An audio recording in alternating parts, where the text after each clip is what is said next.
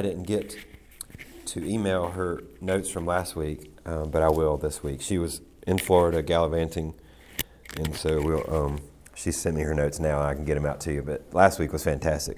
So I want to do a quick review in case you, I think a couple of y'all weren't here um, for what she covered last week. It was really pivotal for what we're trying to talk about, and um, of course, my role in the class has been more practical. We're trying to. Um, she's kind of given us this rich theological foundation for pra- the practice of forgiveness. And I'm trying to help us put our minds around that and think of um, easy, practical ways that we can begin ourselves, you know, to, to uh, work on the hurts that we have.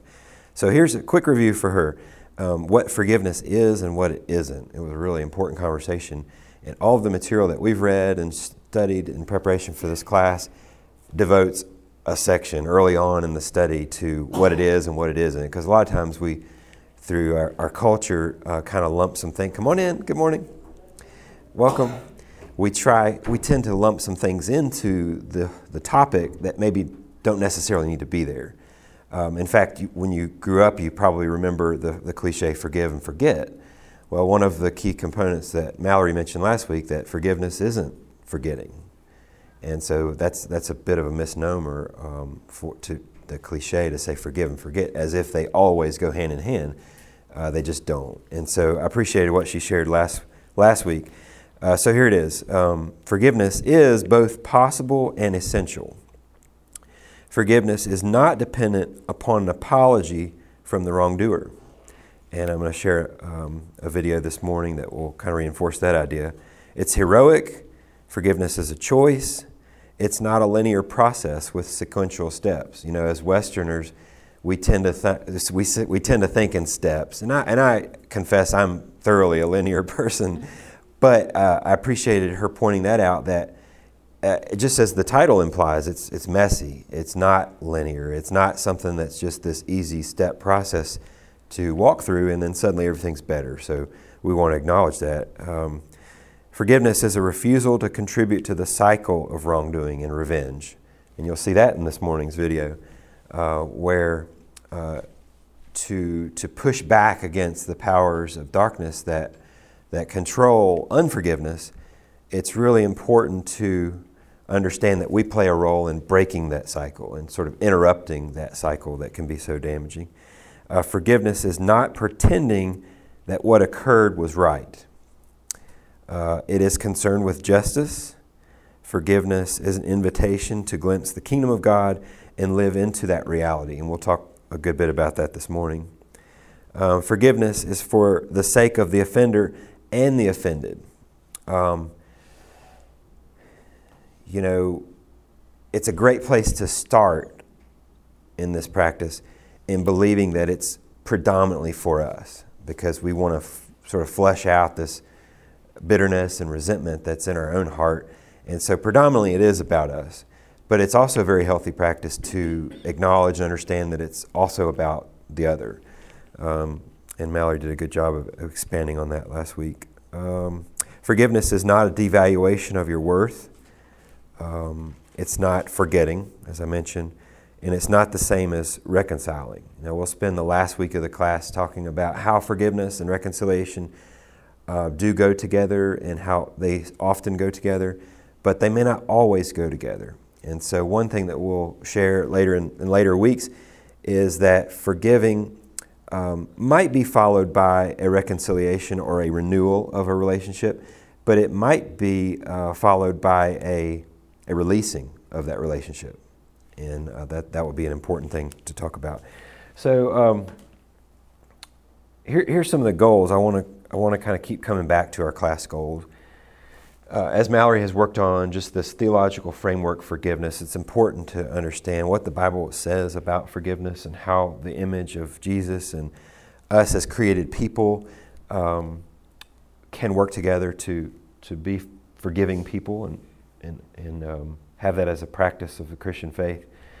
I'd love for you to name a hurt personally that needs to be forgiven. You may not name it here, but at least in your walk uh, through or after this class, you'll be naming a specific hurt that you'd like to, to put in the past. Um, and as I said, I'm working on these transformative tools for forgiveness. We believe it's a spiritual process. We believe that it's deeper than psychotherapy. While that's a perfectly valid profession and um, field of, a field of study, uh, we're talking about something broader than just um, healing our, our emotion.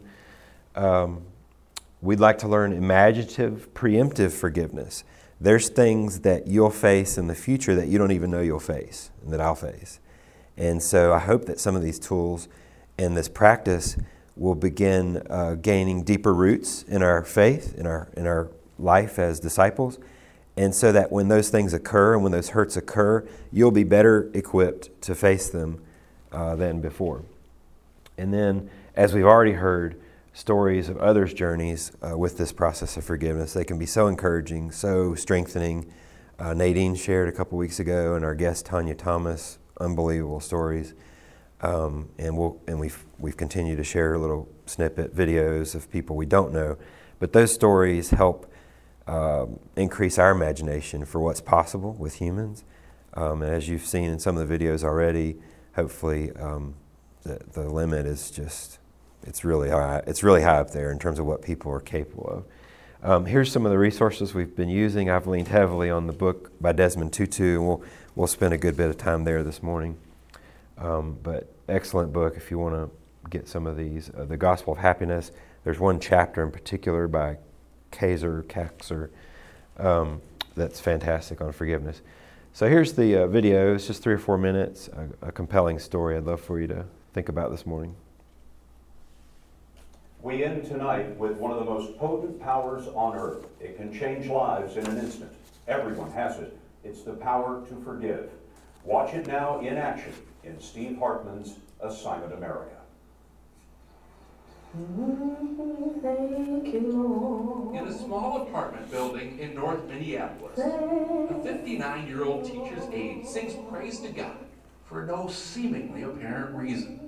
Indeed, if anyone was to have issues with the Lord, it would be Mary Johnson. For all you've done for me. He never had a chance. In February 1993, Mary's son, Laramiun Byrd, was shot to death during an argument at a party. He was 20 and Mary's only child. My son was gone. The killer was a 16 year old kid named O'Shea Israel. I wanted justice. He was an animal. He deserved to be caged. And he was. Tried as an adult and sentenced to 25 and a half years. O'Shea served 17 before being recently released. He now lives back in the old neighborhood, close to Mary. This close. He lives next door. Next door. How a convicted murderer ended up living a door jam away from his victim's mother is a story not of horrible misfortune, as you might expect, but of remarkable mercy. A few years ago, Mary asked if she could meet O'Shea here at Minnesota's Stillwater State Prison. As a devout Christian, she felt compelled to see if there was some way, if somehow she could forgive her son's killer. What'd she say to you? I believe the first thing she said was, Look, you don't know me, I don't know you, let's just start with right now. And I was befuddled myself. Mm-hmm. O'Shea says they met regularly after that. When he got out, she introduced him to her landlord, who, with Mary's blessing, invited O'Shea to move into the building. Today, they don't just live close, they are close. Clearly, Mary was able to forgive. Unforgiveness is like cancer. It will eat you from the inside out. It's not about that other person. Me forgiving him does not diminish what he's done. Yes, he murdered my son, but the forgiveness is for me. It's for me. For O'Shea, it hasn't been that easy. I haven't totally forgiven myself yet. I'm learning how to forgive myself. And I'm still going towards, you know, trying to forgive myself and what it is I've done. To that end, O'Shea is now busy proving himself to himself. He works at a recycling plant by day and goes to college by night. He says he's determined to pay back Mary's clemency by contributing to society. In fact, he's already working on it, singing the praises of God and forgiveness at prisons, churches, to large audiences everywhere. Forgiveness is a powerful thing. Which explains why Mary can sing her praise of thanks to her audience of one. Steve Hartman, CBS News, Minneapolis. All you've done for me.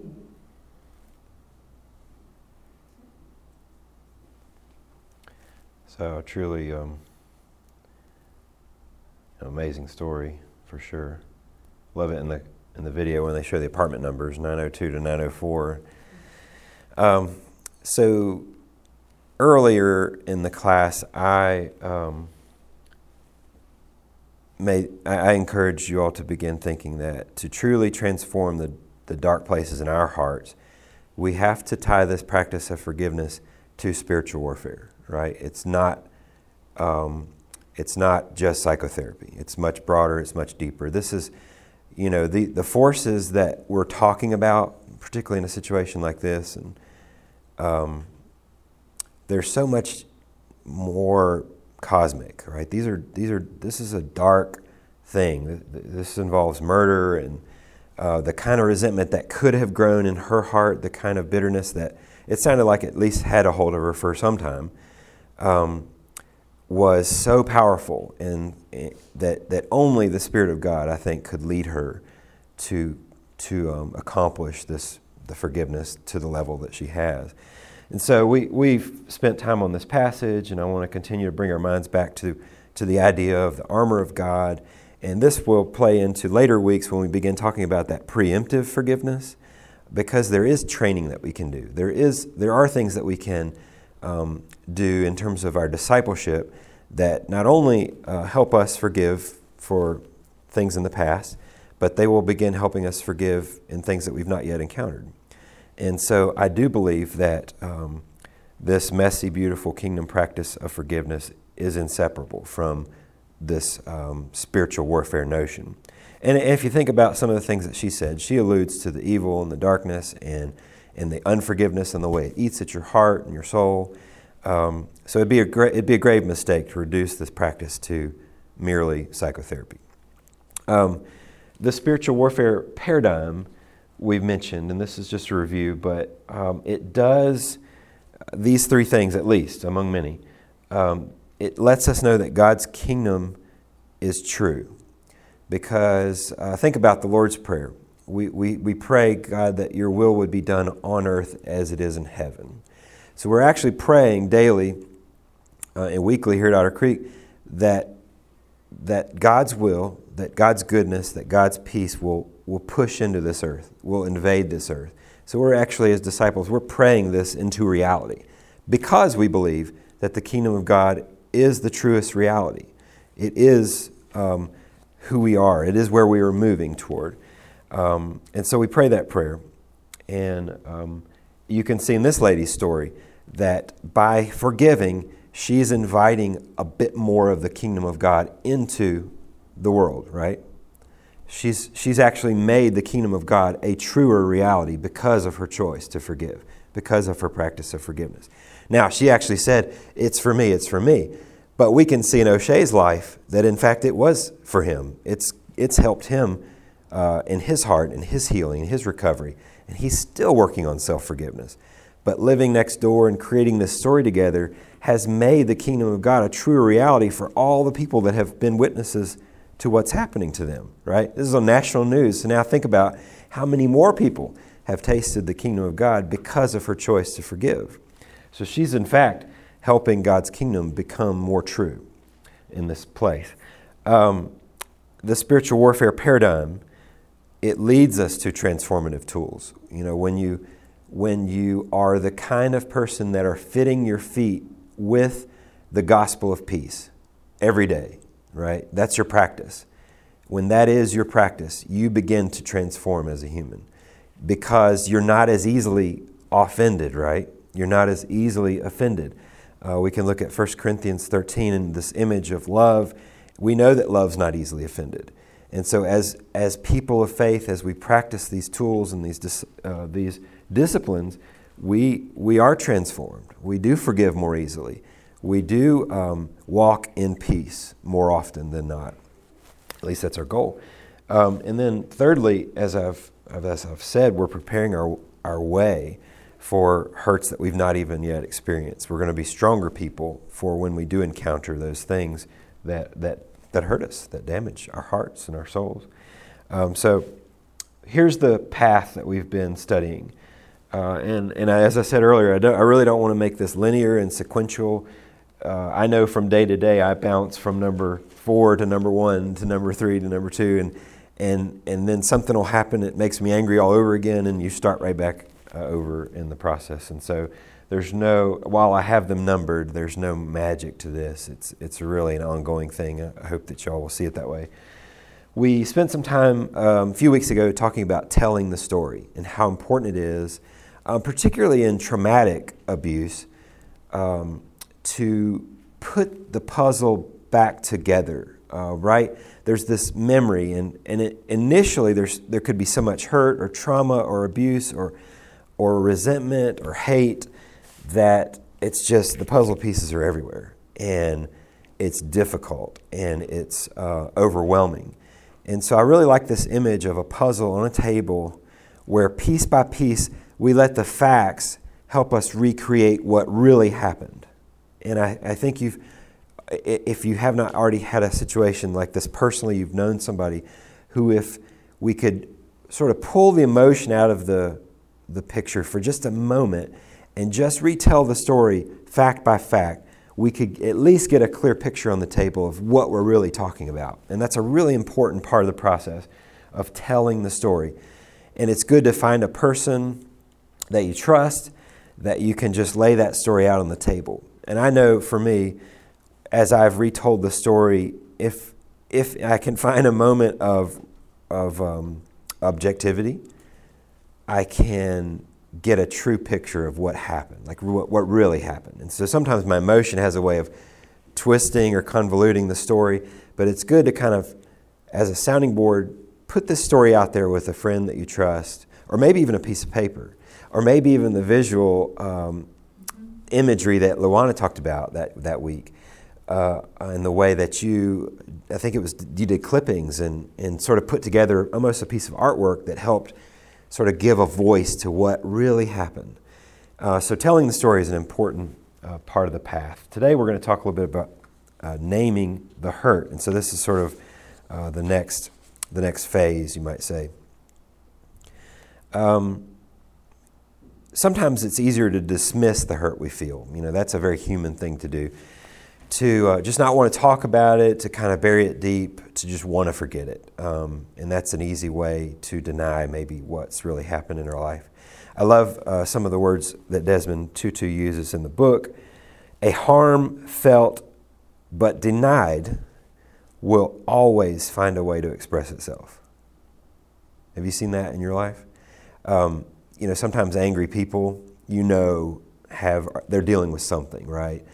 Uh, hurt people, people that exude some sort of antagonistic behavior, you can almost um, be assured that that they're that that's expressed that that that outcropping that you see is an expression of something that's much deeper, right? We all know that.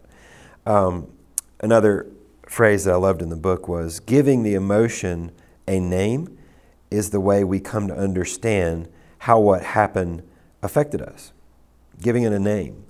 So, telling the story is one thing. That's just the facts, that's the objective piece. On this day, this person said this thing. We were in this building, and it, it, uh, and it uh, came out like this. This is what I said in return. So that's what that's sort of the telling the story part.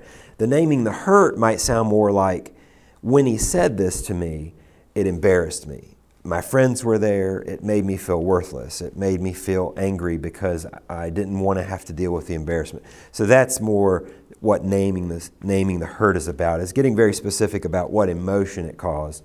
Because until we name that emotion, it's really then uh, going to be more difficult to, to work on the forgiveness part. And so now in this phase, we're dealing with more of the less objective, more uh, subjective, more internal, more personal, uh, emotion uh, driven conversation. Um, Tutu does a great job of talking about the old adage of sticks and stones may break my bones. You know, we, we've heard that all our lives. But in fact, uh, those names and those hurtful words and those uh, sort of emotional level, subsurface things can be very hurtful. And to, to um, tell ourselves that they shouldn't be is probably not treating ourselves well. People can hurt us, words can hurt us. Um, things, uh, obviously, physical violence can hurt, but also sort of this um, emotional level abuse can, can be just as damaging sometimes. Uh, neuroscientists have proven that a psychological wound, such as being excluded or being called a name or being made, feel, made to feel uh, less than worthy or less than valuable, uh, stimulates the same part of the brain that a physical injury stimulates. Um, and so our brains process and feel these injuries in the same way. I think that's a really important fact to understand as we approach uh, emotional wounds and trauma and abuse to our, our person. Um, Tutu in the book does a great job of, of talking about grief. And, you know, we often associate grief, grief with the loss of an individual, actually, death.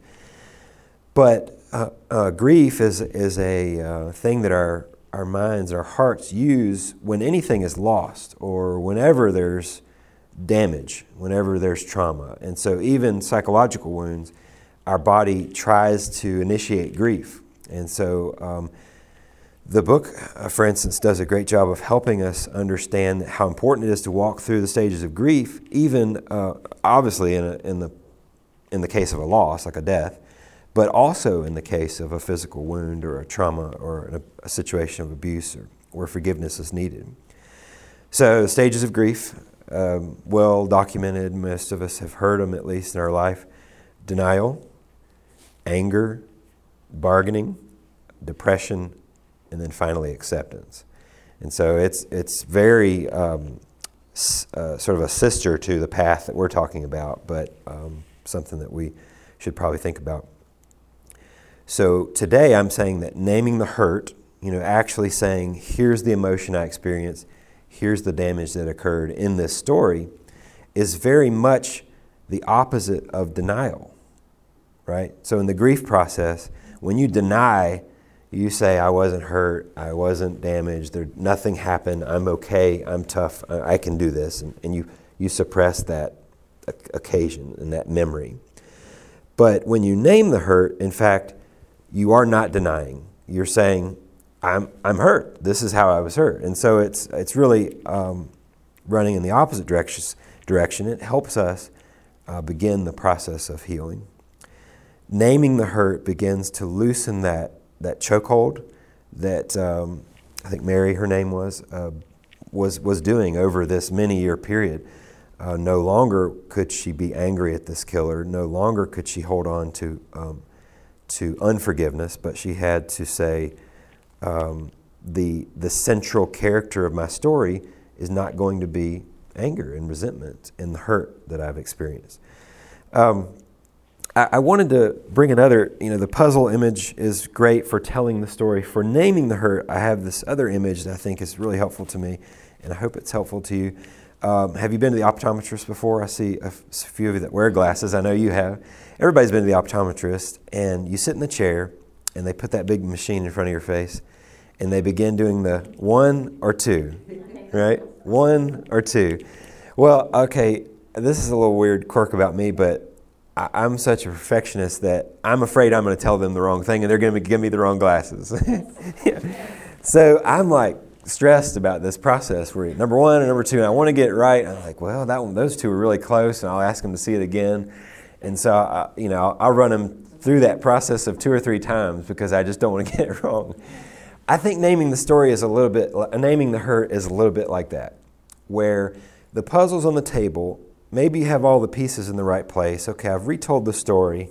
I know the facts. I've not embellished this story. This is really what happened, objectively as I can. Now I want to kind of zero in on exactly what I'm hurt about. What, what has offended me? What has hurt me? What has traumatized me? What did I feel in that moment of hurt? And I think it's sort of this process of like, well, it wasn't that so much. It was more like this um, no, it wasn't so much that. It was it was more like this. And so I think it's this testing of really trying to clarify and, and just name what it is that bothered me so much about this occasion or this instance.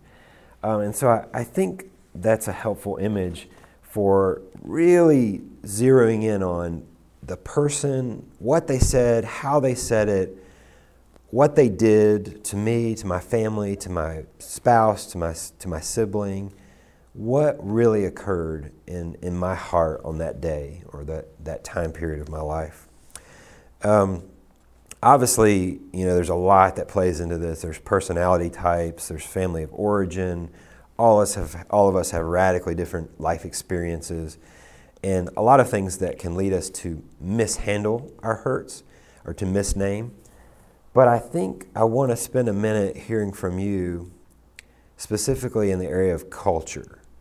What about our culture drives us to not talk about our hurts? You know, we don't want to talk about it sometimes. We, we push it away.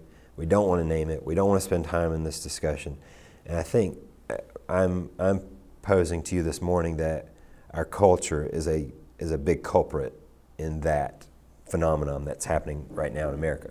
You can read a lot about how lonely people are and how they're suppressing hurt, and there's depression is an all time high, and lots of anxiety in our culture, lots of medication for those things and for the trauma that, traumas that we've all experienced.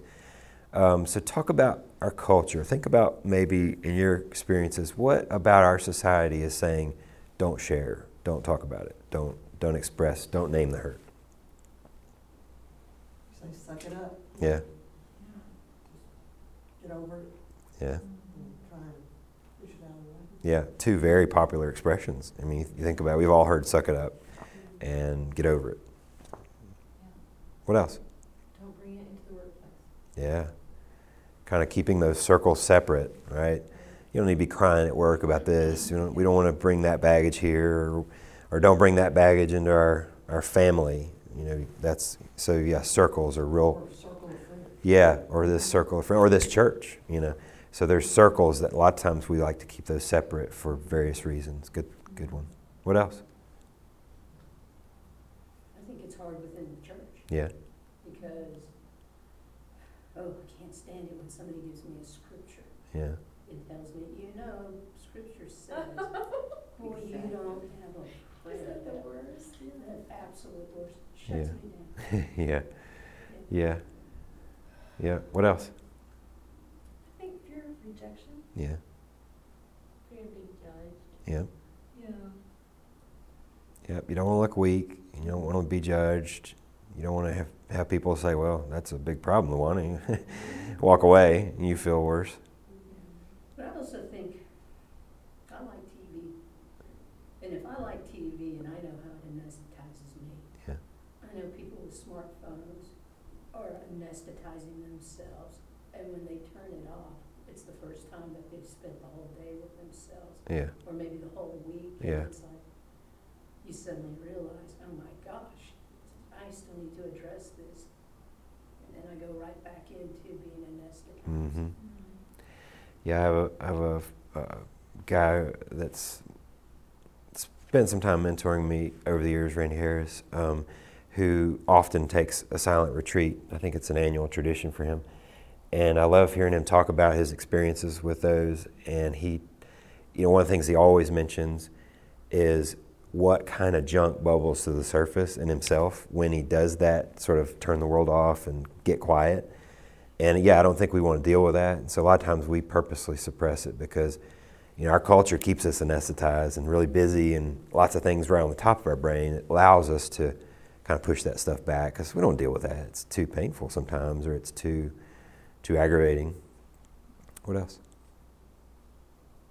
Don't wanna feel like you're complaining. Yeah, that's a big one for me. I hate to burden other people.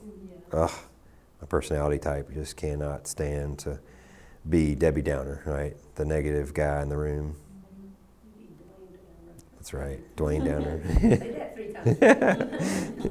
yeah, yeah, yeah. You got that Saturday Night Live kind of skit playing in the back of your mind where that wham, wham, wham music, and it's like nobody likes that. Our culture wants to be so positive. Our culture wants wants the motivator in the room. That nobody wants to hear from.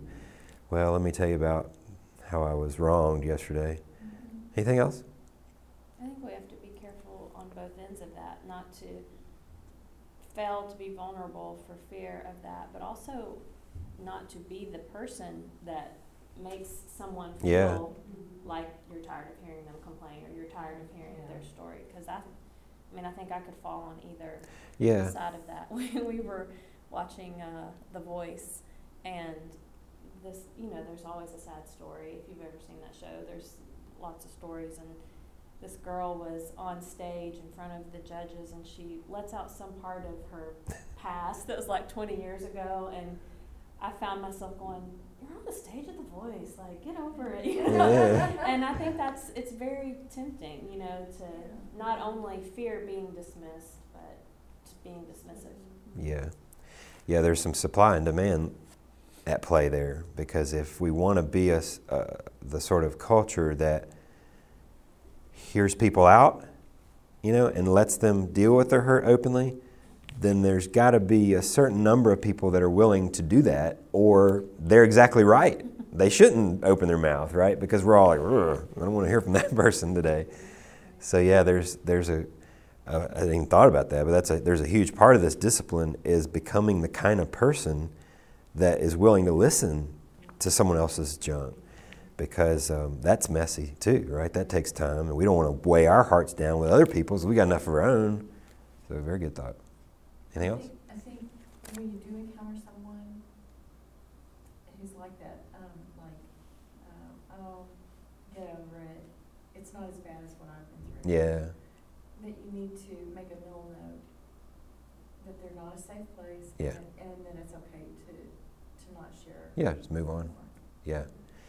Yeah, that's a, that touches on a couple really important things that, that we, I'm not sure we've hit in this class or we've said directly, but yeah, we're at all different stages and levels, and never should we compare to other people's hurts, or never should we look at their situation and say it's not as bad as mine, or mine's not as bad as theirs. You know, I listened to the testimony of Nadine and Tanya, and while I've personally never experienced anything as dramatic as that, um, I, I know and can trust that they're the kind of women that understand enough about forgiveness that would never look on my little hurts and, and sort of um, demean or invalidate sort of my, my life experience. So that's, a, that's a, a, an important part of it too. Um, have you ever seen this image? Heard that expression? Yes. That is a, uh, I think, a very prevalent undergirding for our culture. I think this is Western culture to a, to a T. Uh, we all want to appear to be successful, powerful, and popular, alive, and motivated and positive. Um, but we don't want to let people see us sweat. We don't let, want to let people see us hurt. Uh, we don't want to look like we're trying too hard. Uh, but under the surface, we're all encouraged to, you know, try really hard. But I, I think this plays into this cultural mindset. Uh, we don't want to look like complainers, that was mentioned. Um, we don't want to burden others. We want to be self sufficient. This is all very Western culture um, realities that I think are driving a lot of our problems with um, not being able to name the hurt, not wanting to name the hurt. All right, so this is a little tougher question. I'd love to know for you what's difficult about naming your hurts. For you personally, what's so difficult?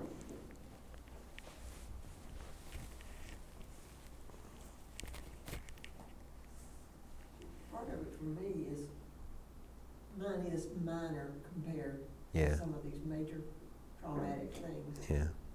And then the other is, if I named it to someone who is totally removed from it, um, I don't know how they would, um, think, because I have part two, if I, if I open it up, it may hurt the person that hurt me that I don't intend to hurt. Yeah, yeah.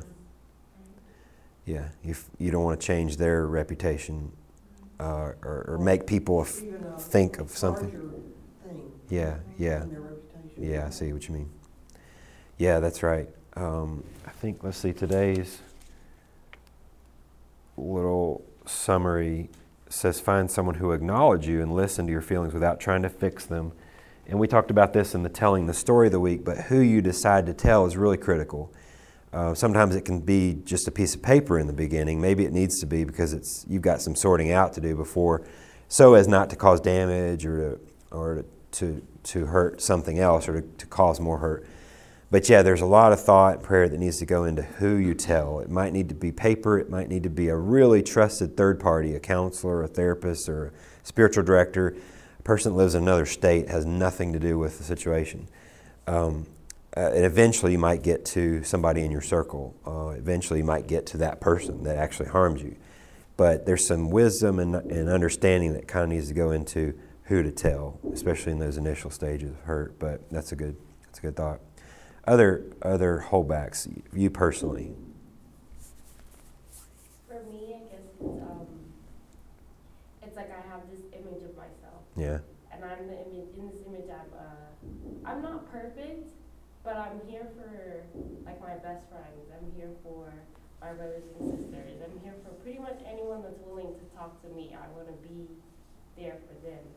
So it's like, I feel like if I name it, then I'm allowing myself to be that person that they can't talk to, like, I'm the weak one now. Yeah. I'm not, I'm not able to listen to them and be there for them because I'm the one hurting.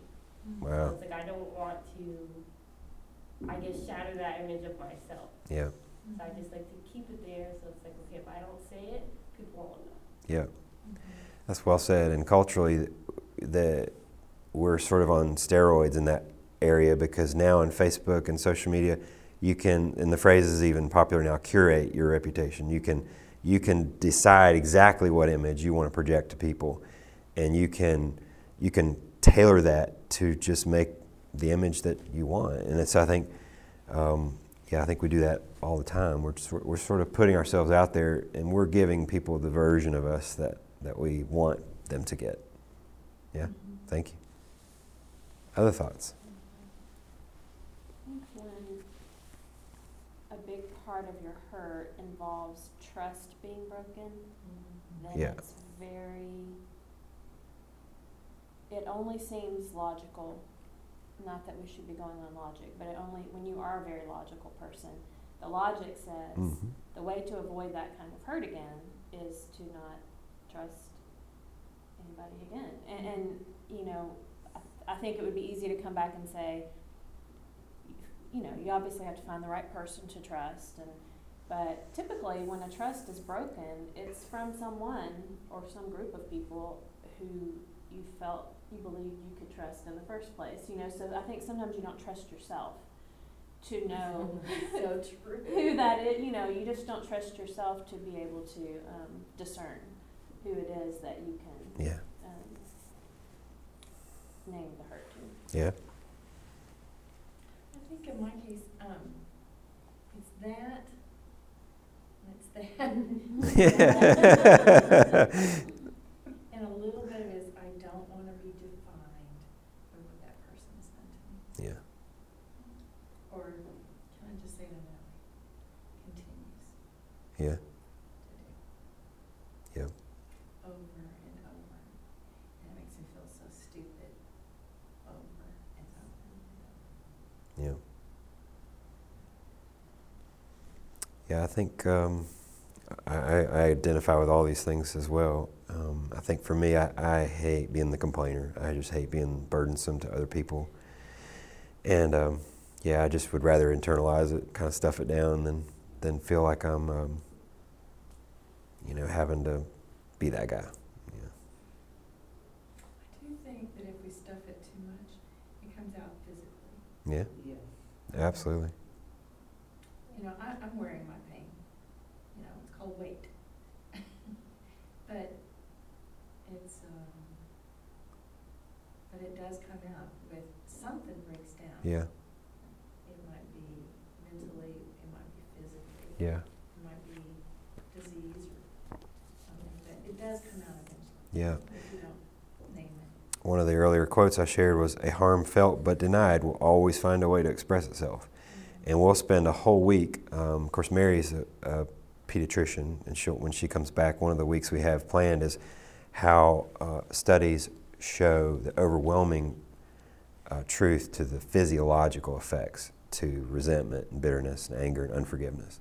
So, yes, it, it finds its way out. It might be emotionally, it might even be physically. And there's lots of studies that show how, how physiologically we can be affected by this, what we would think would be just strictly an emotional thing. It's not. I'm a little bit more of a confronter. Yeah? Mm. I don't mean that in a bad way. but No, I'm I not. think that's kind of healthy. Yeah. But if I feel like something's going wrong in a relationship, I go and address it to the person. Yeah? And when they make it sound like it was trivial and trite and nothing, and they don't even see it, it's not good. That hurts worse. It yeah. hurts worse Mm. because one, belittle, Yeah, uh, two, I imagined it. yeah, Three, it's really just not worth talking about. Yeah. I don't even know what the deal is and, boy. yeah, But it's rough, I mean, cause, you know, it's like, why dawdle about it if I can go ahead and nip this in the bud? Yeah. And then to find out that a little bit of apathy or whatever it is that was communicated. Yeah. So, it's not so much fun. yeah, You know, there's, there's, you can't be healed when nobody knows that there's been a wound, yeah, you know, it's mm-hmm. frustrating. yeah. So what do you do if the person, if the other person denies it, rejects it, doesn't know what you're talking about? Yeah. Then you end up taking a class like this. And, and that's really hard, I mean, cause it's like, when you realize if you do no I'm gonna share Vanessa, Vanessa's thing. and that more than likely you're Show gonna that have here. to release the relationship in a way that you uses their dignity, even though you've suffered the loss.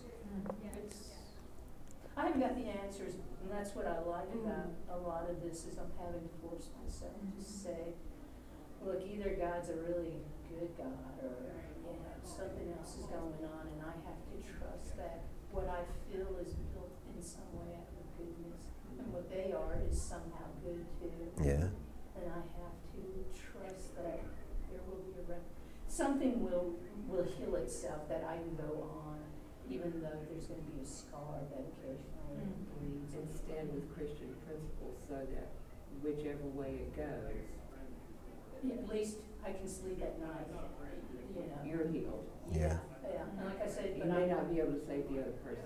Oh, well, yeah, and they may not ever appreciate the journey. yeah, But, but you know, it's like, okay, I know sometime I'll see this person and I'll probably bleed for a week. But at least I know that it'll heal up again and I'll be okay. Maybe I'll even be able to see the person again several months down the road and it won't, it won't leave me feeling out again. Yeah. I guess that's what you call preemptive forgiveness. yeah, I don't absolutely, yeah, But- Well, that outcome is kind of like why I avoid it. Like, I don't want to feel like Yeah. that was insignificant to you, although it hurt me and basically like ruined my life. I so to avoid that, I just don't acknowledge it at all. Mm-hmm. So I just rather keep it with me. Yeah. I know that it hurt me, rather than knowing okay, you didn't care about it, and it hurt me. Yeah. And think, sorry, we're going late, aren't we? No, you're good. Keep I going. think what I love about Otter Creek and listening to Josh is this understanding that it's all a journey. Mm-hmm. And that sometimes I blow things up and make a mountain out of a molehill. And other times, it's like, it's okay that you blew it up and made a mountain out of a molehill because you need to develop this skill because there's gonna be times it's even gonna be harder and more painful and worse. I don't know where it is, but let God's, let God take it, and, and even if it seems trivial and silly, something good's gonna happen that I need to have somewhere down the road, or Mhm. something else that's gonna hurt. And maybe I can blunt the injury before it really leaves me just reeling again for blah, blah, blah years Or instead of. help, or help somebody else. Oh, gee, now, there's an idea I hadn't Yeah. imagined now. Yeah. It really does. It does, it does. My husband died five years ago and I went into like four years of self-imposed isolation church Sunday, church Wednesday, grocery store, manual labor, mm-hmm. just, just to mm-hmm. get it, and, and I, and I got through it, and I got, but four years to get to be myself again, instead of myself with Yeah. Uh, my husband. Wow. So I'm talking in class. Yeah. With strangers. Yeah. Tell us I your. think that that's that journey that you can't be ashamed that it took four years. Absolutely. Exactly. Yeah. Because other people, and it's like really, I've had some things, it's like, it took you seven years just to get through, this person said, I don't wanna be around you. It- it- You know, and it's like you don't compare, but it's like, oh, this well, this one just walked away. Mm-hmm. Yeah. two things I really want to share with y'all before we leave. This this poem is really kind of frames the last thought I want to share with you. Meet me here, speak my name. I'm not your enemy, I'm your teacher. I may be even your friend. Let us tell our truth together, you and I. My name is anger. I say you've been wronged. My name is shame. My story is your hidden pain. My name is fear. My story is vulnerability. My name is resentment. I say things should have been different. My name is grief. My name is depression. My name is heartache. My name is anxiety. I have many names and many lessons. I'm not your enemy. I'm your teacher. And recently, a friend of mine pointed out something, pointed out this very thing, and and then a spiritual director that I work with pointed out the same thing a couple weeks later. And so it's been kind of a recurring theme here in the last couple months. So I think I'm supposed to share it. But when I feel hurt or when I feel some something that's outlined here, one of these what we typically uh, categorize as a negative emotion, I want to get away from that as fast as I can. And I want to I want to kind of run from that because I want to feel good. I want to feel happy.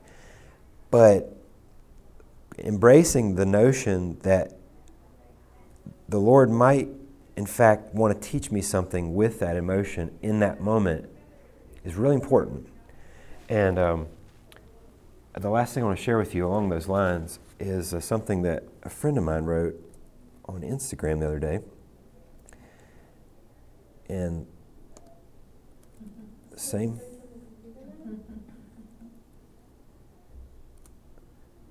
This girl is amazing. She came through our campus ministry at Tennessee Tech.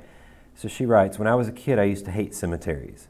I swore I could smell the decay. Plus, they were creepy. As I got older, however, I grew to appreciate their beauty, and now they've evolved into one of my favorite places to frequent. They stir up passion, vision, boldness, fearlessness, and love. Begin with the end in mind, I've heard it said. So I walk among the graves, soberly reminding myself that my own life is a mist, here today and gone tomorrow. I sit and dream with God about the legacy He'd have me leave behind, and I pray for the generations to come. I thank Him for the gift of breath, of life, of today. And I ask Him how I and I ask Him how to practically live today with legacy, eternity, and His kingdom in mind. Isn't that beautiful? But it's the same idea. It's just we, we typically associate whether it's death, anger, grief, fear, all of these negative things, we, we associate them with something that, that's n- not to be experienced or felt. But in fact, they could be your teacher. That doesn't lessen the pain, right? That is, that's no silver bullet and just making all this uh, feel better inside of ourselves. But it helps us to walk through this process with patience and trust in the Lord that Jenny talked about, that, that better days can come, that forgiveness is possible, that transformation is, is happening in our hearts, even though we're experiencing this really painful, hurtful emotion. Uh, thank you all for being here. I really appreciate the, co- the comments and the stories that you're sharing. I uh, hope you'll come back next week. I'll send out a, a slew of notes because I, I didn't get to send out last week's, but um, I'll send out some notes from today and last week. But thank you all. Can you think of a poem in there? Yes, I'll include that. Well, if you want to This too. Sure. Awesome. I'll do it. If she'll let you. I'll do it. Thank you all.